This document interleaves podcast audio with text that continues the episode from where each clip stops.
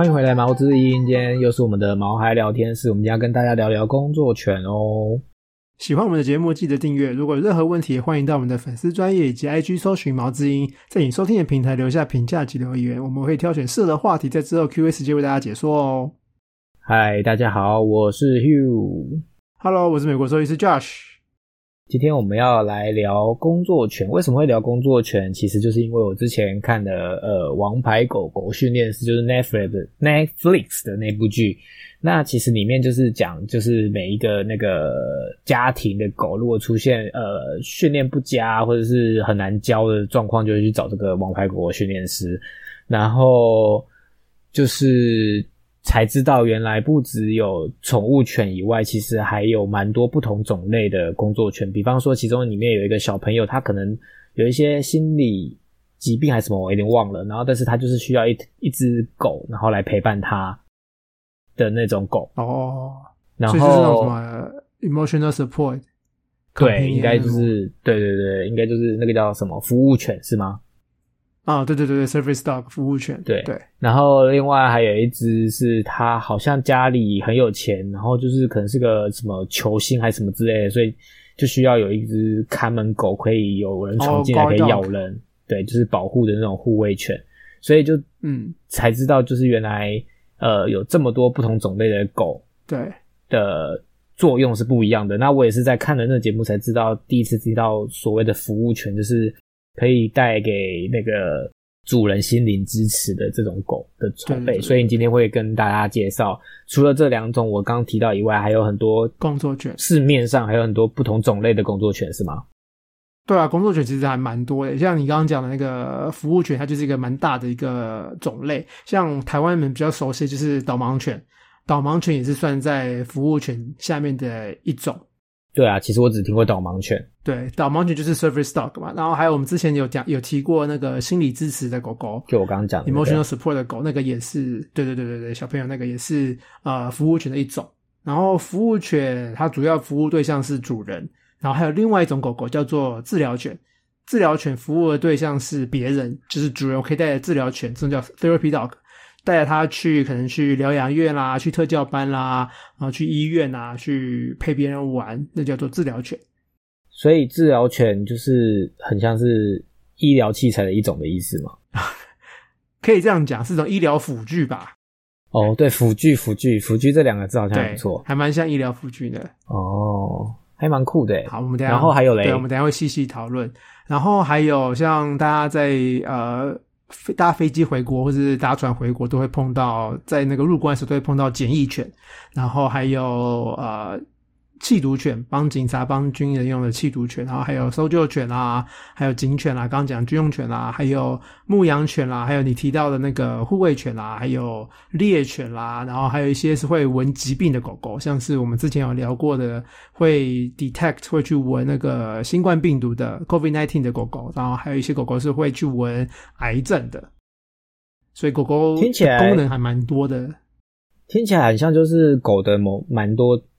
狗有蛮多专长的，主要听起来就是分几大类嘛，就是跟它嗅觉有关系的，就是什么检疫犬啊、缉毒犬啊、嗅疾病犬啊，然后跟它的呃凶猛性有强壮有关系的，可能就是什么军用犬啊、警犬啊。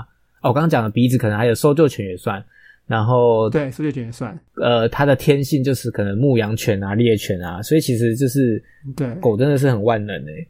狗狗真的很对，它就是大方向嘛，对啊，对啊，对啊。但是我觉得应该最特别，应该是像是心理咨询犬或治疗犬这种医疗行为类的，我觉得也还蛮酷。就是怎么那么厉害，他们怎么那么多才多艺？那所以今天你就会跟我们仔细介绍这些各种特别的工作犬。对，那第一种你要跟我们介绍什么嘞？那第一种我们要讲的就是警犬，警犬它主要就是呃协助警察执法嘛，然后它也会追歹徒啦，会去压制歹徒啦，然后他们呃也很会闻嘛，所以它也可以查缉毒品啦，然后也会查缉枪械啊，然后也可以去闻出爆裂物，所以他们主要是隶属于在警方啊或是海关人员的地方，然后所以主要大家会在入关的时候看到他们啊，然后货柜安检会看到他们，然后有些警察。呃，出勤务也会带警犬出去，然后很多大型活动啊，还有之前台中花博啊选举的时候啊，也都会看到警犬出动。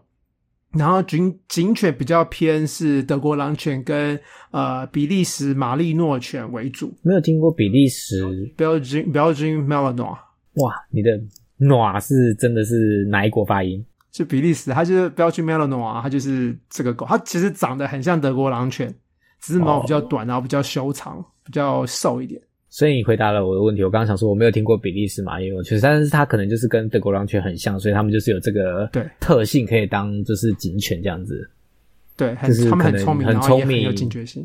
哦，警觉心，哇塞，对，就是真的很多才多艺的狗狗诶。那再来嘞，对啊还有什么？再来我们要讲的是搜救犬。搜救犬它们主要就是在深山啦、在雪地啦，还有呃大灾大灾难的时候要去救难用的。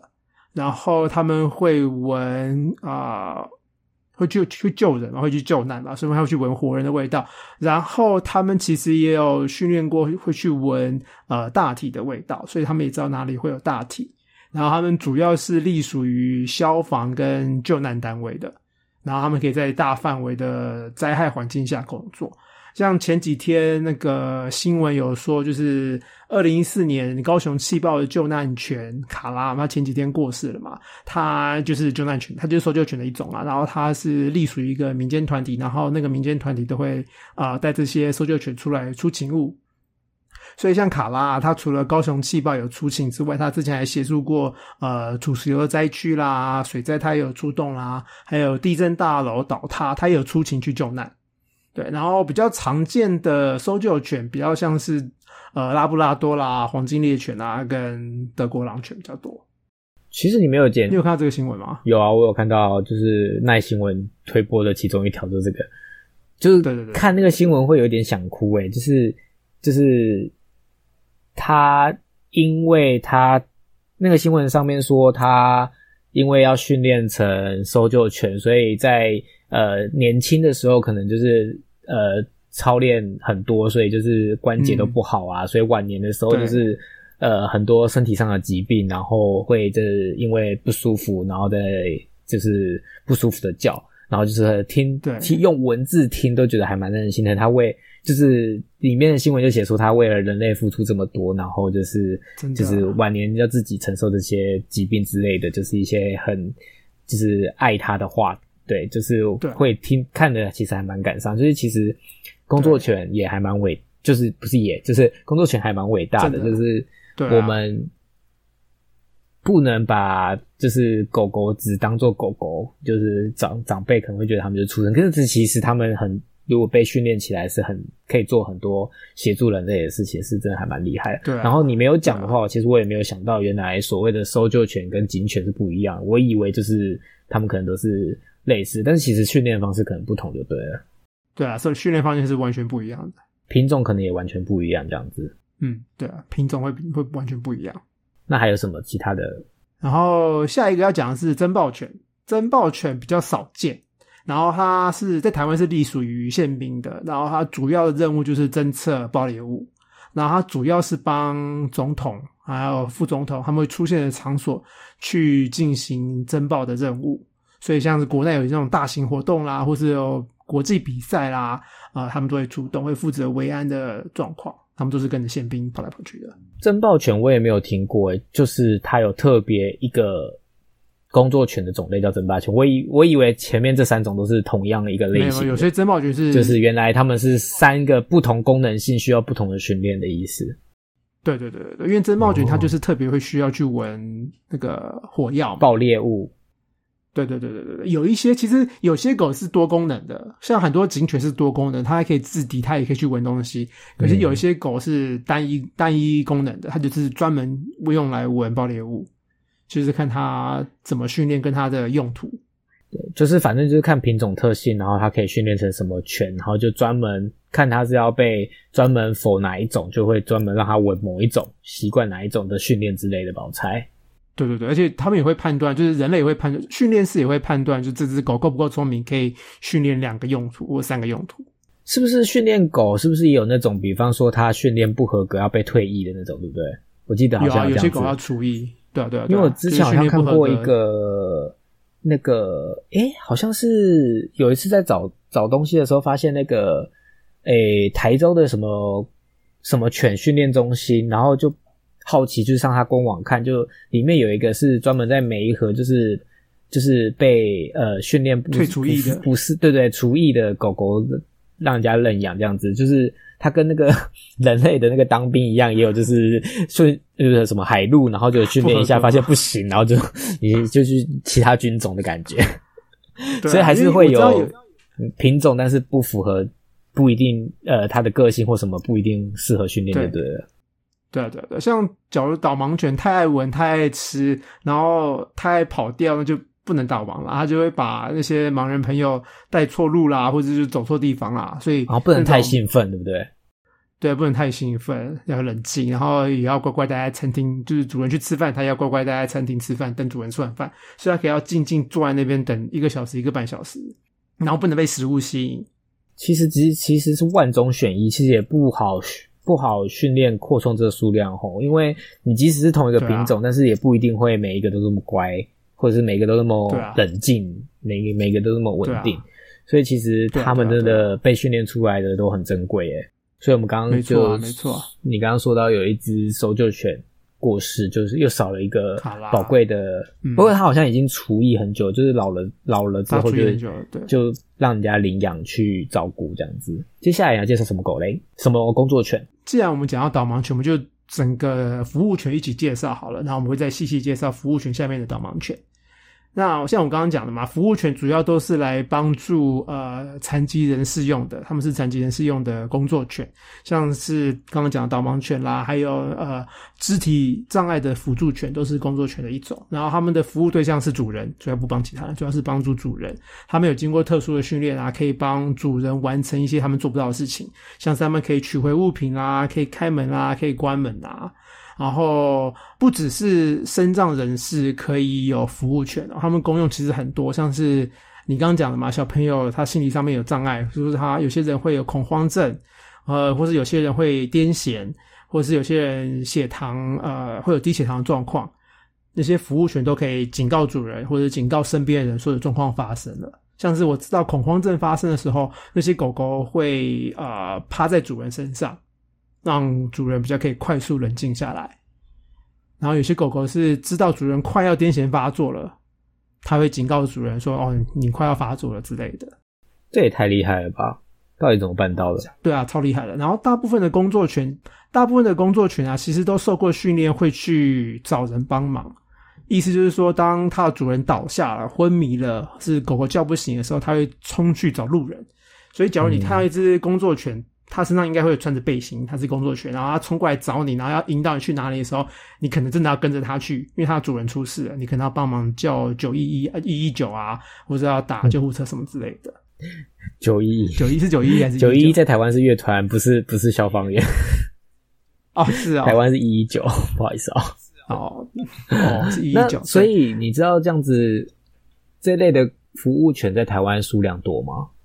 我不知道哎、因为其实我好像很少看到，我只有看过导盲犬，很少看到，很也很难有机会可以在呃路上看到像这样子的。其实真的很少呃，除除了导盲犬以外的服务犬，比方说像什么你说心理支持啊，或者是呃身障人士，好像没有看过。超级少啦，我不连过很酷诶，他们竟然可以就是去就是人家找别人帮忙。对有疾病发作的时候可以找别人。哦那你在美国的时候有治疗过服务犬吗？没有诶、通常服务犬都是去找呃专门的？那个对会专门啊有我还蛮多，可是他们应该不是工作犬，就是我我的客人还蛮多是呃那个叫做聋哑人士的，嗯，然后他们自己养的，我不知道是宠物还是他们工作犬啊，应该是宠物，所以聋哑人士哦。来带工作带带宠物来，就是全部都要用纸笔交谈，就不能那个嗯用讲的。然后哦，我知道美国还有一个很酷的功能，就是呃那些聋哑人士他们其实是有呃协助的，就是他们可以打电话，然后会有翻译。所以我们可以用讲话的，然后他的电话里面会有个视讯，会有人就是直就是现场帮他直接做那个手语翻译。哦，我不知道台湾是是在国外这个聋哑也是有办法有这样的协助，让你们可以顺利的看医生这样子之类的。对对对对对对对，因为有时候用纸笔很难快速的讲话，所以他有时候会用那个。可是那个就是因为要排队要排很久，所以有时候根本就用不到，就只好我自己用手纸笔还比较快，或者用电脑上打字比较快。但是他们那些我猜猜那些应该是宠物，应该不是工作犬啦。好，我们离题了。对，好，就是呃，你刚刚问什么？我忘记了。我问完啦，你可以继续介绍服务犬啊。哦哦，好，好，刚刚之前讲到美国，那我继续讲美国。美国有那个美国身心障碍法，叫做 Americans with Disabilities Act，它保障身障人士可以自由带呃服务犬出入什么公共场所啦、餐厅啦、超市啊、旅馆什么之类的。然后台湾也有法律可以保障这些狗狗，台湾的是《身心障碍者权益保障法》第六十条跟一百条。啊，它里面说，就是在公共场所啦、营业场所啦，还有大众运输工具，不得以拒绝他们进入，然后也不可以收这些狗狗的费用。然后这些狗狗在工作的时候啊，呃，法律其实也禁止外人去摸它们啊，去喂食啦，或是用声声音啊，或是用手势去干扰他们工作的。对，所以台湾法律是有保障这些工作权，还有保障那些呃有需要的人用这些工作权的。所以大家记得，工作犬是不能摸的，也不要喂食，也不要去。想要去跟它玩什么，千万不要。然后他们大部分都会穿 no petting，或是不要摸我的呃胸背带或是细绳，所以应该一眼就看得出来它是正在工作的狗狗。嗯，如果人家这样子弄，然后你还故意去，就真的是有点欠揍哦。对啊，人家都在上班，然后你还要去烦他。嗯，不过相信大家应该不会啦。就是我意思说，就是大家。就是看到这听听完这个介绍之后，就知道原来他放这些字眼是有有他的特用意的，就是他其实是有他的职务在身，所以下次如果看到就不要去干扰他的呃工作权或服务权，以免造成那个主人的对。意外或什么困扰，对。但是有另外，这是有个淡书，就是有些主人就应该说有些路人看得出来，哦，这个主人他就真的是需要服务权的，所以他就不会去理那个服务权。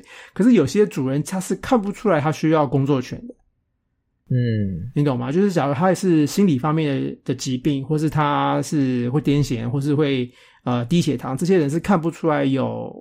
外观看不出来的，对外观看不出来，所以他们就会去玩这些狗狗。可是殊不知，那些狗狗他们其实也是正在工作，就是可能。所以不管主人长怎么样，不管主人要经过同意，看不看得出来外观上有疾病。对，假如他穿的是服务犬的背心，就不要去摸它们。或是你想要摸它们的话，问主人，问那个牵狗的人可不可以？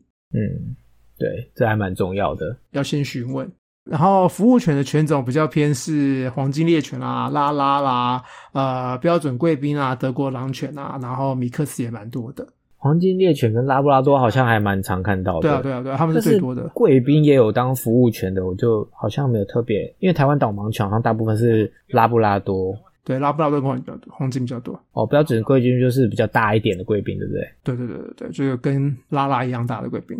好，然后接下来我们要讲的是导盲犬。导盲犬他们的呃训练过程是，就是他们会在跟在妈妈旁边跟到大概两到四个月，然后就会去寄养家庭。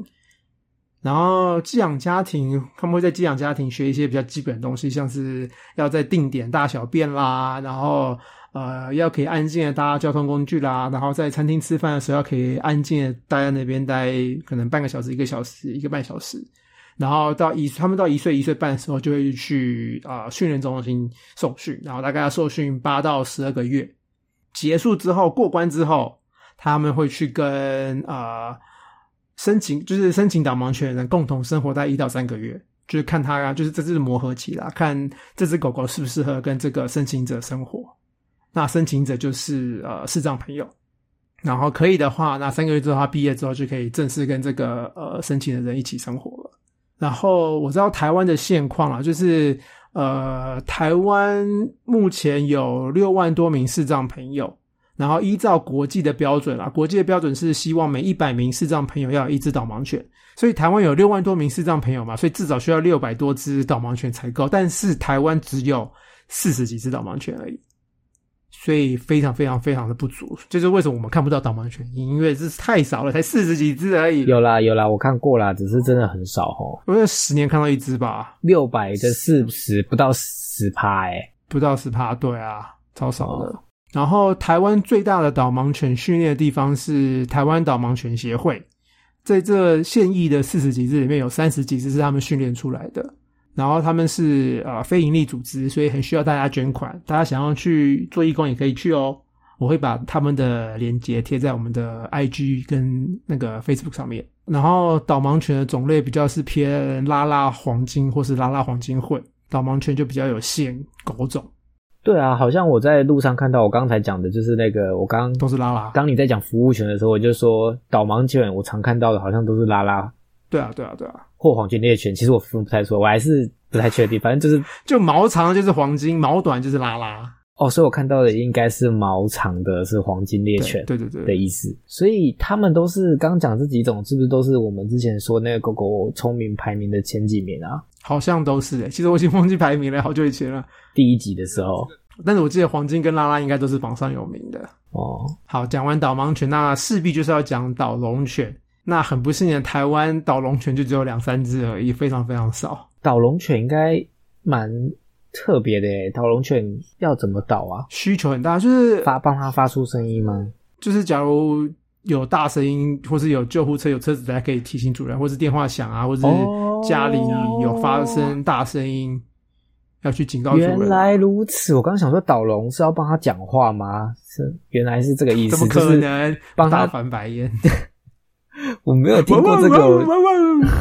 我没有听过这个名词，所以我 所以我只是想说，哎，什么是导盲？哦，原来是警告他有就是注要注意之类的。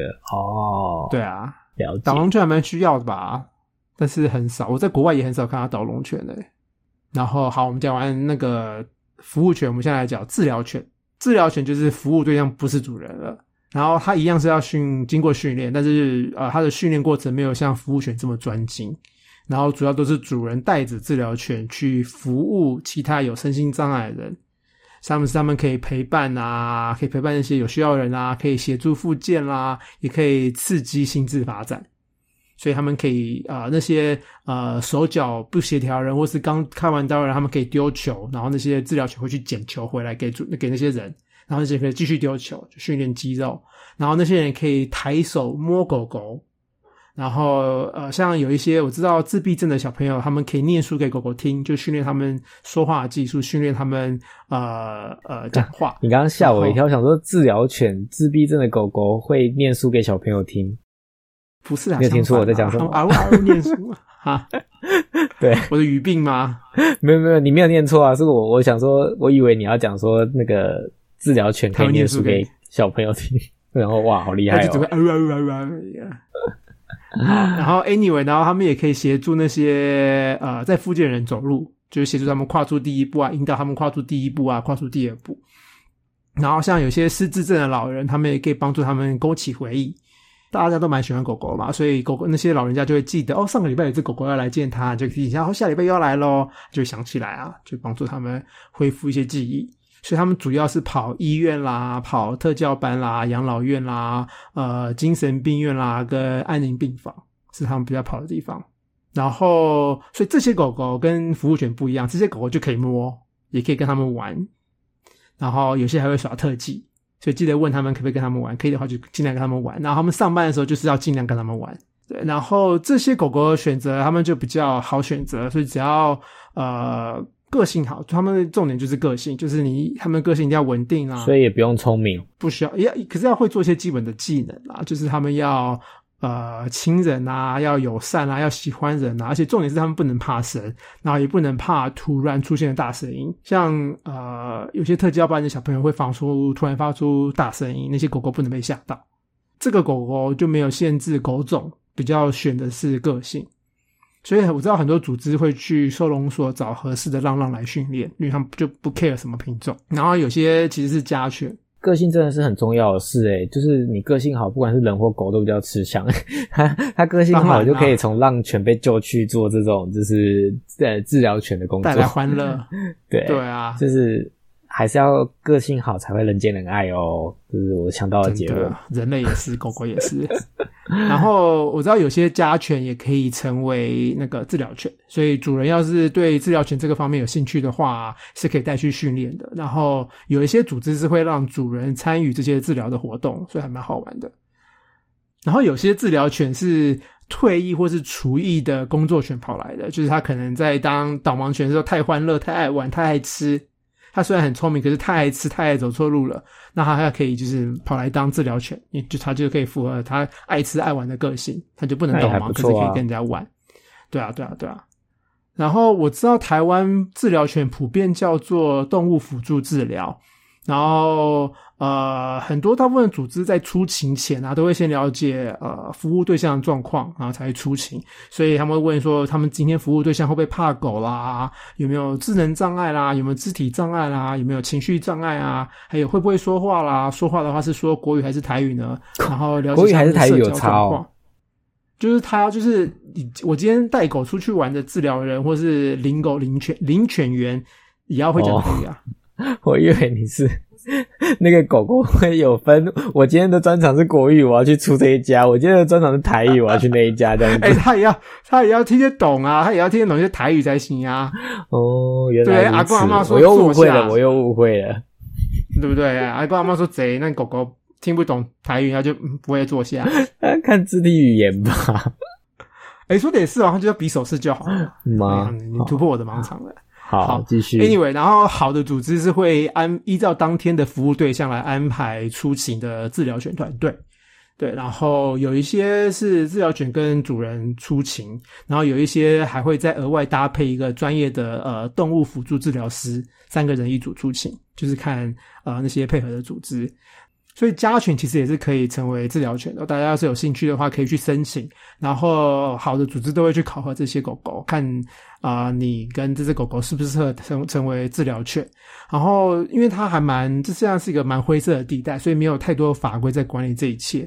所以现在都是仰赖民间组织，然后这些大部分的协会啊，这些组织都是会协助训练啊、考核，然后会透过这些协会一起进行动物辅助治疗。这这种协会多吗？呃，其实非常多，但是真正好的我不知道。我今天有找到两个还蛮不错的，啊，会贴在 IG 跟粉砖，大家可以去 Google 一下。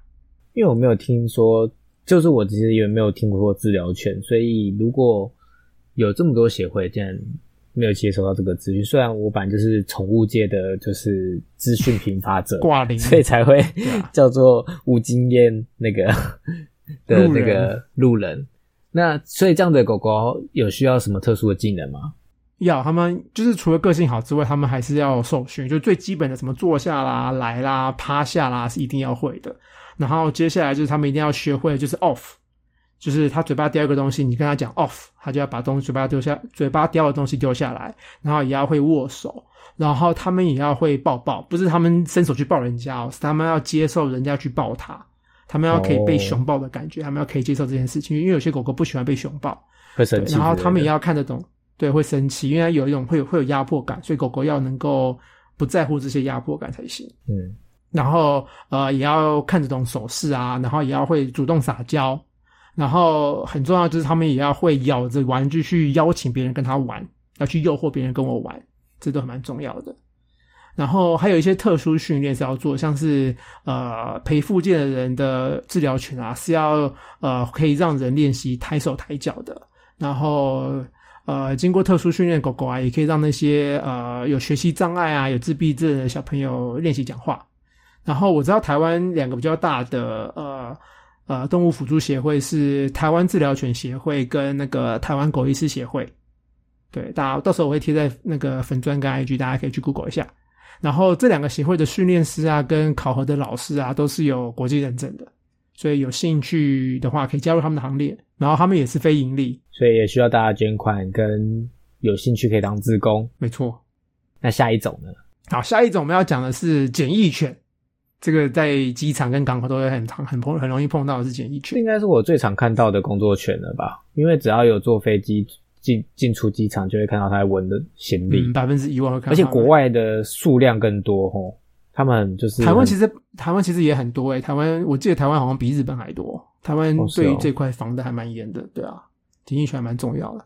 检疫犬主要是要检疫什么？检疫农产品跟肉类是他们最重要的功能。然后他们是隶属于那个农委会动植物防疫检疫局的。所以其实我以为就是在机场的那些。现在知道是检疫犬，以为以前他们看到他们是以为他们只有闻毒品、欸，对，不是原来他是闻农产品，主要是农产品跟那个肉类。对，哦，所以他们主要是针对货物，他们也会去货场会去闻货物啊，然后他们会去闻包裹，然后大家的行李他会去闻。然后可以避免一些违禁品、违禁品入境。对啊，对啊，对啊。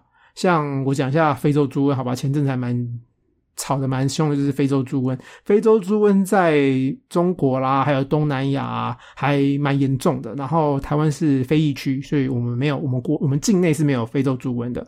然后它在台湾是甲类的传染性疾病。就是很严重了，台湾是分甲乙丙，甲类是最严重的。然后甲类传染性疾病传染性很高，然后应该说这个疾病，这个疾病传染性很高，然后它的发病过程很短，然后感染的猪只的死亡率很高，接近百分之百，所以基本上只要染病就一定会死。然后一只一个猪场不会只养一只嘛，所以一只发病了，几乎所有的猪都会发病，然后所有的猪都会死掉。所以造成猪只大量死亡，但是这不是口人畜共同疾病啊，所以不用担心。然后我不知道大家记不记得，就是民国八十六年的口蹄疫，那时候就是有人偷渡猪肉进来，然后就把口蹄疫带进来了，然后台湾就爆发了口蹄疫，那时候扑杀了将近四百万头猪，然后台湾整个 GTP 损失了一千七百多亿，很夸张。猪肉到底有什么好偷渡的啊？就是某个国家的猪比较好吃，是这样子吗？对啊，就是这个就吃自己国家就好啦，就是这是正常进口就好了，偷渡然后搞得全部对，就是我记得这个口蹄疫好像最近才台湾才厨艺，才可以把那个猪肉卖到国外，就是近几年的事。所以这你看，对你有 follow 到这件事情？对，八十六年到现在多久啊？二十年。台湾花了快，我将我记得是二十年才把口蹄疫给根绝掉。因为某个人带了带了猪进来，然后就造成，而且不是活猪，带了还进来，应该我记得应该不是活猪，还是一个只是一个产品而已哦，然后就爆发这个。然后非洲猪瘟一样哦，它就是这个病毒很顽强，它可以呃活在只要是猪肉，它都可以在里面生存很久。嗯，所以就算你只是带一包卤肉饭进来，它口播就会跟着进来，所以很恐怖。所以，如果大家有兴趣的话，就是对什么口蹄疫啊、猪瘟这种常上新闻，然后感觉很恐怖的议题有兴趣的话，可以跟我们讲。然后我们之后，如果大家有兴趣的话，我们再做专题讨论，就是这个。那如果被抓到带这种入境，是不是会判很重啊？罚超重的，就是呃，你第一次哦，从三年内发生过非洲猪瘟的国家带猪肉入境的话，第一次是罚二十万，然后第二次是罚一百万哦。超多的，好像也没有很重啊，还我觉得蛮重的。我觉得我记得两三两三年前吧，就是一整年查获下来，总共罚了两千七百多万，还是将近三千万吧。哦，应该要罚，应该要罚。就是这个到底有什么好带的？就是是有多少人想要吃猪肉，带这么多猪肉去干嘛啦？他们可能没有带很多，他们带一点，可是就是被抓一次就是要罚自己的钱啊。但我的意思是说，就是就是。就不需要自己偷渡啊，就是就已经跟你讲不能带就不要带就好。其实很多像是国外国家，其实他们都很重视这种就是农产品的检疫。然后像我之前去澳洲，他们是都会每个行李箱打开来检查你有没有带一些有的没的哦。尤其是亚洲人最爱带一些食物去，有没有？所以他我不知道有没有特别针对亚洲人，每一个都开箱。就我去飞了好几次，我好像也有被开箱过。但是我好像没有带什么，我都因为这样子我很熟辣，我都没有带一些不能带的东西，所以就还好。但是有些人，有些人就是会带哦，然后。所以大家在机场啊看到这些狗狗啊，千万不要去嫌它们，然后拜托大家对它们友善一点。因为我知道有些人不喜欢狗狗，会拿到那些伞去戳狗狗，说不要靠近我，会去用脚去踢它们，要挥它们离开。然后会嫌它们脏啊，然后嫌它们弄脏他们的行李啊。但是千万不要，他们是在工作，他们是在保护我们的国家，所以它叫护国神犬。大家千万不要去嫌它们。然后我知道之前啊，在高雄还有发现那个，还有发生过检疫犬被那种。被那个移民署的官员踢的新闻，那狗狗真的超可怜的。然后那只狗狗后来才无法工作哦，它后来只能爬滩。被踢受伤？不是，它就有有阴影啊。还是它心理受伤害？对，它心理，它就不敢接近人哦。因为它，你看狗狗那个它的姿态这么低，它很矮嘛，所以它看到的东西都是主都是人的脚啊。然后它被人家踢，所以它很怕脚。对啊，所以那只狗狗超可怜。那只狗狗叫 Jenna 啊，它这样毁了人家。你也查查太仔细了，这他就这样毁了那个工作权的工作，诶他就是职业伤害，心理阴影，超可怜的。台湾的检疫犬啊，主要是米格鲁跟那个米克斯，大部分的官员都会去，除了米格之外，因为其实只要很会闻就好了，所以他们也会去收容所找呃很乖啊，然后嗅觉很强的狗狗，或跟爱吃，爱吃很重要，因为他们训都是透过零食，所以他们只要爱吃，通常都蛮好训练的。然后在台湾啊，这些知情犬啊，其实也是有法律保护他们的。他们的工作年限啊是四年，最长最长可以延长到七年，他们最多就是工作七年。然后他们一周跟人一样哦，一周工作时数也是四十个小时哦，所以不能超时。哇塞，他们的，然后他们连续出勤不能超过四个小时。他们也有那个劳工劳基法哎，保障的好严格哦，就是工作几年啊，然后一直闻一直闻，一周四十个小时不能连续超四十四小时，这跟人类差不多哎，其实。好专业的法律哦。对啊，我们家午餐也是没有超过四小时吧，差不多。所以他退休之后也是可以被领养。对啊，对啊，对啊，大家可以去呃那个农委会去找看有没有要领养的。哦，所以他也是农哦，对，他是农委会管的。哦，好，对啊，他们是农委会管的。对。然后我们最后一个要介绍的是啊，美国的军用犬。我觉得美国军用犬蛮酷的。然后它跟台湾警犬一样，他们主要是挑德国狼犬跟那个比利时马利诺。为主，跟刚刚讲的一样。对，然后美国空军有最多的军用工作犬，所以军用工作犬为什么是空军？我不知道，空军不是在空中吗？对他们，但是他们雇佣了最多军用犬，所以啊，军用犬是空军在管。但是很妙的是，所有的兽医军兽医是归陆军管哦，所以只有陆军有军兽医，然后陆军会派这些军兽医去什么海军啦、海军陆战队啦、空军啦去协助他们治疗。我同学就是军兽医，所以我对这有小小的了解。好酷哦！那你下次访问他，可是会是英文呢？就你访问他，我就没有要参加，那就我直接翻译就好。你们两个聊啊？对吼，这样子你还要就是嗯，好吧？没有人听得懂啊？没，你干嘛这样讲？有人听得懂好不好？只是我听不懂而已，好不好？哦，对啊，你听不懂，那还是不要好。为了你好，不要。你就做一集给外国人听的节目啊。啊，可以，我才不要嘞！或是下面打字幕，没有啊啊，我知道了，你就访问他来来跟我分享不就好了？哦，也可以啊，哎，我觉得不错。大家要是有兴趣的话，我们可以来做这一集，我可以问我同学。那大家如果有兴趣的话，也可以留言告诉我们喽。但是我不知道他多少事情可以讲，哎，就是毕竟他是军人。好，然后呃，所以军兽医主要就是帮这些军用犬维持什么医疗啦、健康管理啦，做些预防医学啦，还有特殊饮食之类的。然后只要是军队的动物，都是军兽医在照顾，所以什么军队的马啦，还有什么千千百百种，都是他们在顾。然后我知道，呃，我之前住圣地亚哥嘛，圣地亚哥有海军的呃基地，然后他们在圣地亚哥有训练海豚跟海狮去侦测那个爆裂物。哇塞！然后那个也是兽医在顾。军队还有游泳海豚跟海狮，也太厉害了吧？对他们超酷的耶。然后就是那些海豚、海狮，他们就会去那海底去闻那个鱼雷啊，然后去捡东西啦。然后他们有受训过，就是他们会用绳子去把东西套住，然后再把绳子另外一头带回来。所以在岸上的人可以就拉拉拉拉拉拉拉，把那个海底的东西拉上了。然后他们也会去跟那个 Navy SEAL，就是那个海军陆战队那个海豹部队一起去出任务。就是海豹部队在水里游的时候，那个海豚跟海狮会在周围游，去保护他们不会受不受攻击。等一下，我突然意识到一件事。对，我们不是在讲狗吗？哎，对耶，为什么你讲到兽医跟海豚去了？所以回到军用犬，那所以有什么要特别介绍的吗？